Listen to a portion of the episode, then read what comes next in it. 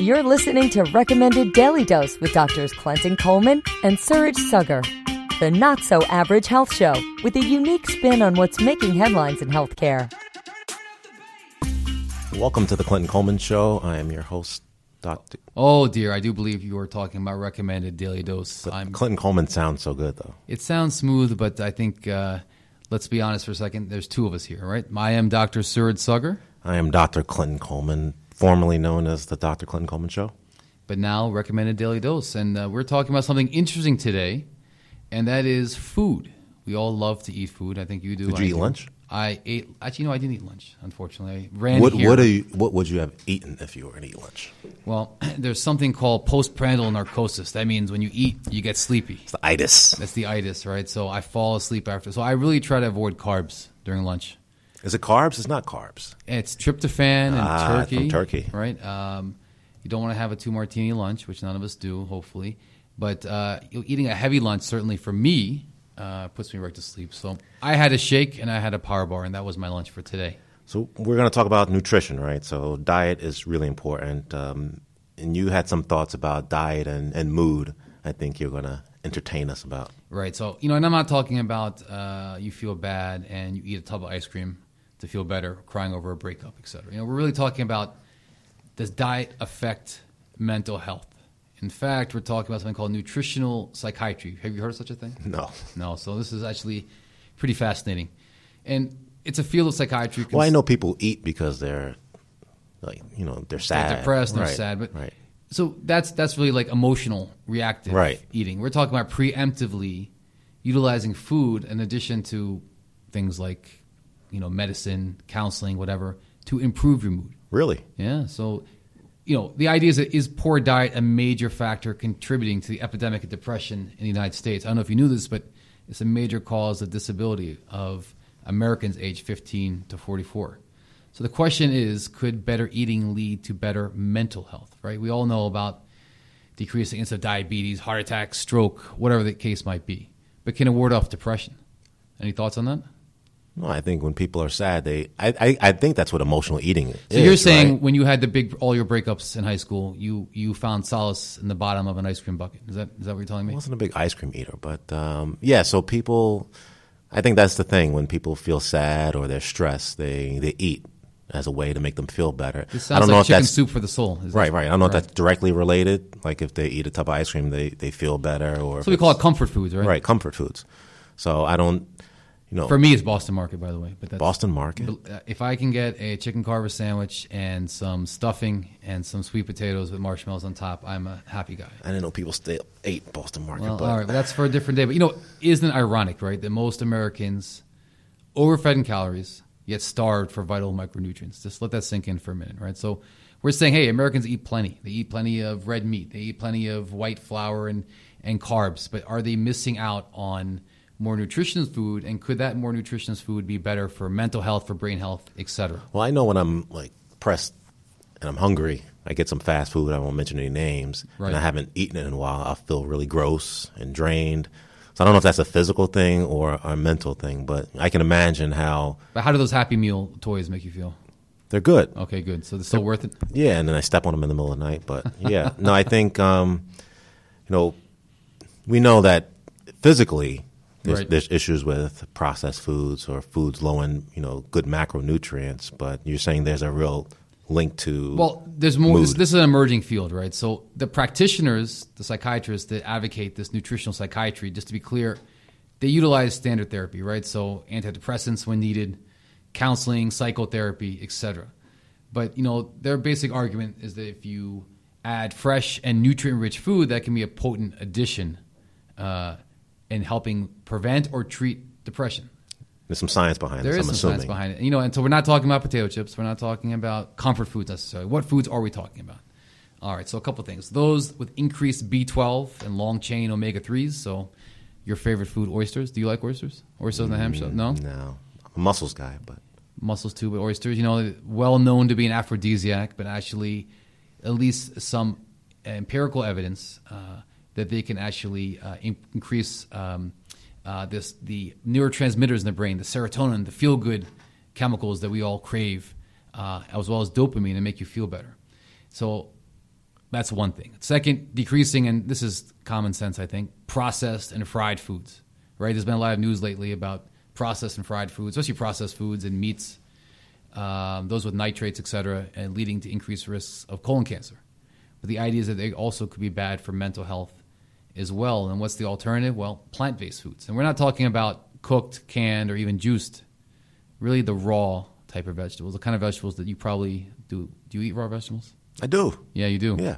Or even the cold press. That's why it's been very. I was vegan lately. for. Oh, I'm sorry. I was plant based for two weeks. How'd you feel after that? I felt great. so you felt great But physically. also- How about mentally? You Mentally too. You did. when have you ever met a plant based or vegan someone who was sad? I don't think I've ever met anyone like that. No, they're usually always doing yoga, right? And meditating Or at happy. the same time. Yeah. So I think there's some truth to this. All right. And going along with that, Mediterranean diet. So, what is a Mediterranean diet, right? Rich in whole grains, legumes, seafood, less red meat. Those are high in fiber. So, I don't know if you know about this, but the gut controls the brain. There's actually something called the gut, a brain gut axis. So, the idea is that you have healthier bacteria, we call microbiome. I don't know if you know about this, but for every one human cell, we have about 10 to 100 bacterial cells. So, as an ID doctor, when people get all upset, is there bacteria in this food, et cetera? I say, look, there's healthy bacteria. So there's human in my bacteria? there is plenty of bacteria in your human, right? And they're, they're a symbiotic relationship. So the idea is that, and this is getting off topic, but that's okay, because that's what we do around here. There's a human genome, so we know that we have all our DNA, but it's really not just our DNA, it's how our DNA in, interacts with our environment. And our environment is really bacteria. So if we can replace unhealthy bacteria with healthier bacteria in our gut, this actually influences um, the neurotransmitters in the brain that regulate mood. So again, serotonin, like I mentioned before, all these things can be regulated by a healthier diet, healthier bacteria in the gut.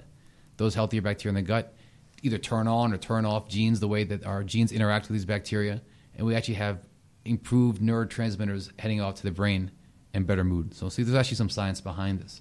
And you'll, if you're a little lost here, I always tell patients eat the rainbow, right? Peppers, blueberries, sweet foods, like sweet potatoes. And why is that? They're all high in, in phytonutrients, and these phytonutrients have been shown, at least in some all studies, to decrease inflammation in the brain. So, you know, this is very fascinating because this is the first time really that it's been entertained that you're not emotionally eating, but you're actually eating preemptively to prevent and treat things like depression, especially. So you think we can use this as a as a treatment? Again, I is a- have this is- never thought about talking. I mean, I always I ask how their appetite is Right. and how their sleeping habits are, but not exactly what they're eating or what they should be eating. So that's a whole. I think that's a whole change in what we've been thinking. And I think we're all used to, as doctors and primary care physicians especially, um, asking about diet habits and how it relates to diabetes, Right. high blood pressure, Right. risk of stroke, uh, obesity, etc. But maybe not so much in mood, right? You might ask someone, "Are you having any stressful events in your life? Are you buying a house? Right. You're going through a divorce, death of a loved one, etc." But probably not really looking at their diet as possibly being a risk factor or a contributor or a protective uh, effect against depression. Maybe we should be.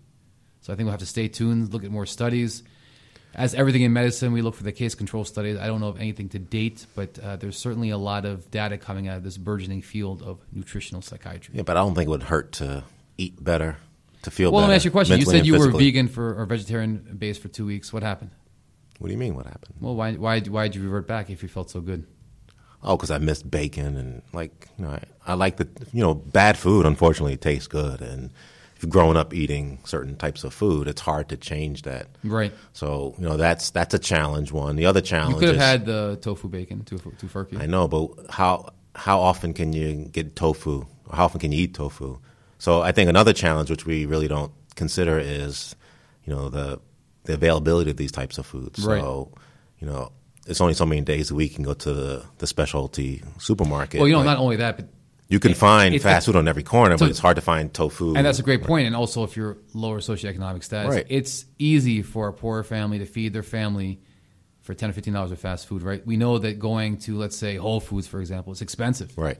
Uh, you want organic fruits, vegetables, things like that. So you're right, but I think that certainly can be done. Right. So if I'm stressed about my finances, I don't want to pay extra money to, eat to eat food. potentially food, uh, healthy food Right. that is going to stress me out even more. So I think right. there's there's some balance, but So it's everything in medicine. There's always a socioeconomic, cultural political, if you will, uh, theme to it. So we're going to have to address that at a different podcast. So there was another fascinating study I wanted to talk about. Sure. Um, it was out of the Lancet, um, and worldwide they did this study, and they found that one in five deaths was associated with poor diet. So they looked over a period of 27 years, almost 200 countries, and they looked at the effects of nutrition on health.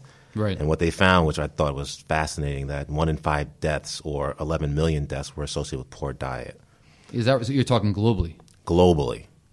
And so we're not talking about people who are starving necessarily, right? This is not a a, a deficit of calories, No, they had about, they looked at 15 nutrients. right?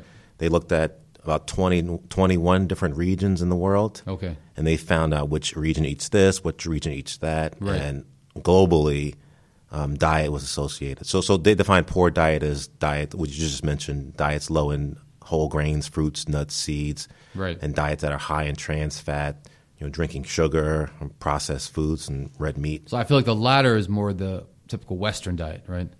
Where maybe You'd the, be surprised, but uh, as I'll, I'll show you, Yeah. that it's not just the Western not- diet. It's, okay, it's a sure. worldwide problem.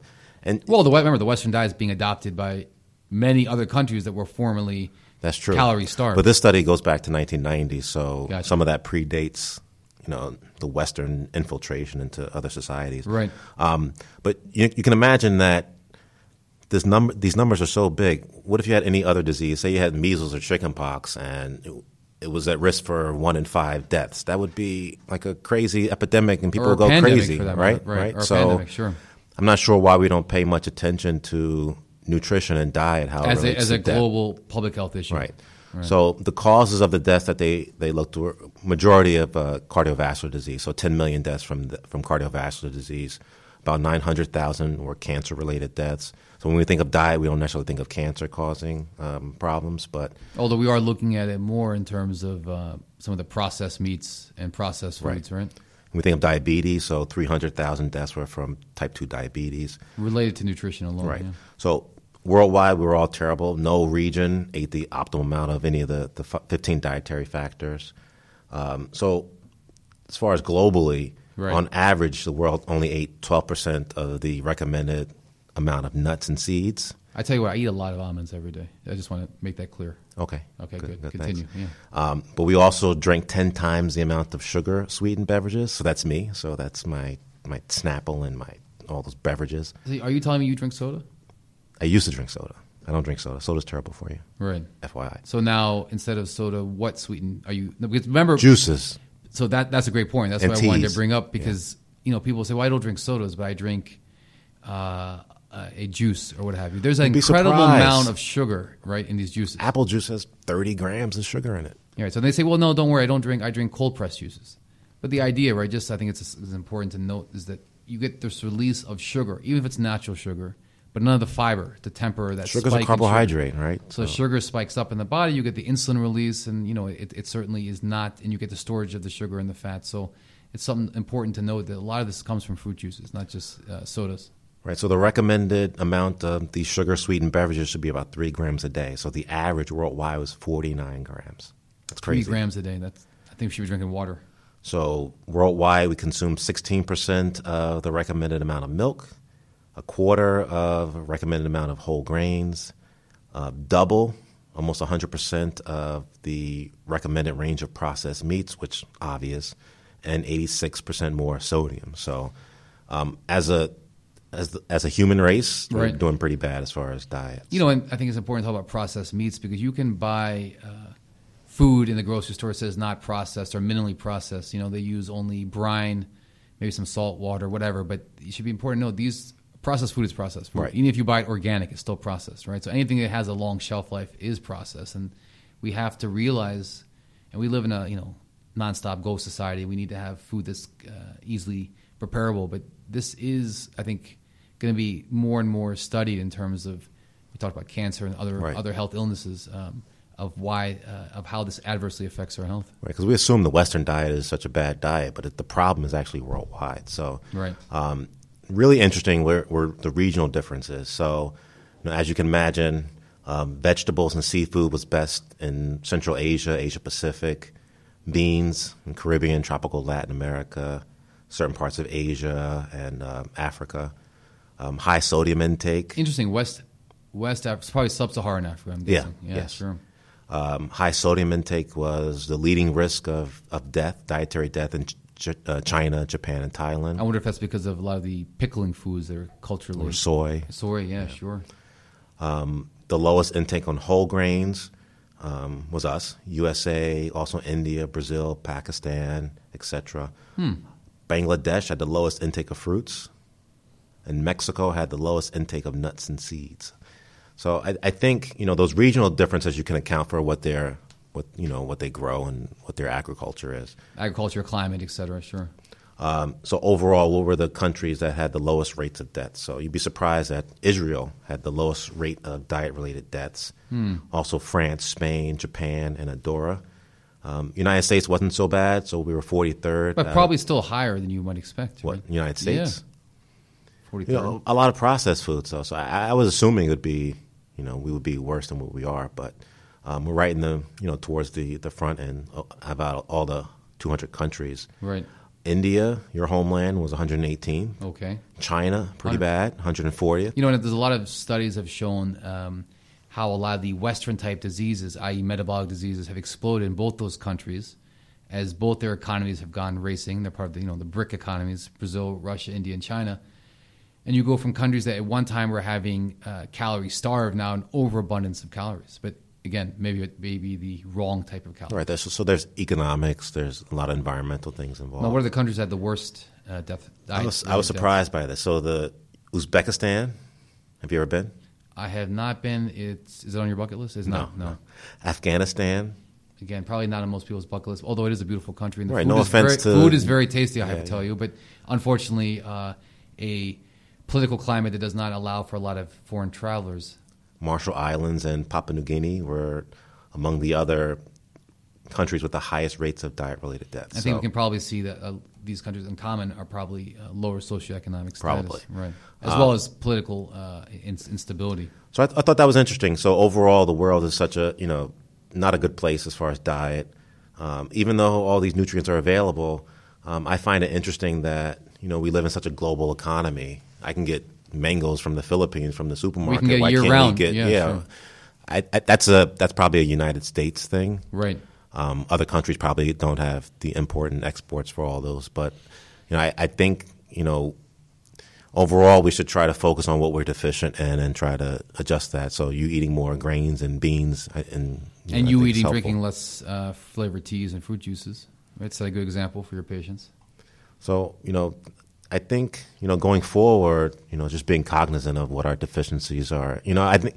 Remember when you were growing up, they had the food pyramid. Absolutely, You know, that's yeah. kind of changed. Right. Where um, now we try to eat more, you know, more beans, whole grains, more Mediterranean like diet. You know, diet du jour obviously changes, but these themes, I right. think, As opposed to having stay. a starch with every meal. Correct. Or a, a protein with every meal. And you know, people always ask, "What about this diet? What about that diet?" These diets du jour do change on a, on a regular basis, but the, again, the themes stay the same, which is lowering the amount of meat on the plate, increasing the amount of plant-based foods, and more whole grains, right? And really limiting sugar to essentially very, very little additional uh, uh, added sugar. Which the study didn't show, which I think would be interesting, is the availability of each of these products in, in each country, right? So, know, some places you can't get, you know, beans, you can't get Right. grains as, as often as you can. So, but just the fact that, you know, we're deficient in certain things and how they correlate to death in different countries, I thought was really interesting. So, Well, I tell you what, we've talked about food today, and I didn't have much of a lunch, so I'm actually hungry. So I may go out. and now I don't even want to eat anything. I'm kind of depressed. Well. I'm gonna get something plant-based, certainly. All right, cool. All right, so I am your host the Recommend uh, Daily Dose, Dr. Surd Saggar, along with Dr. Clinton Coleman, thanks for joining us. We'll see you next time. You can find us at holyname.org slash recommended daily dose. or iTunes and Spotify. Until then, be well.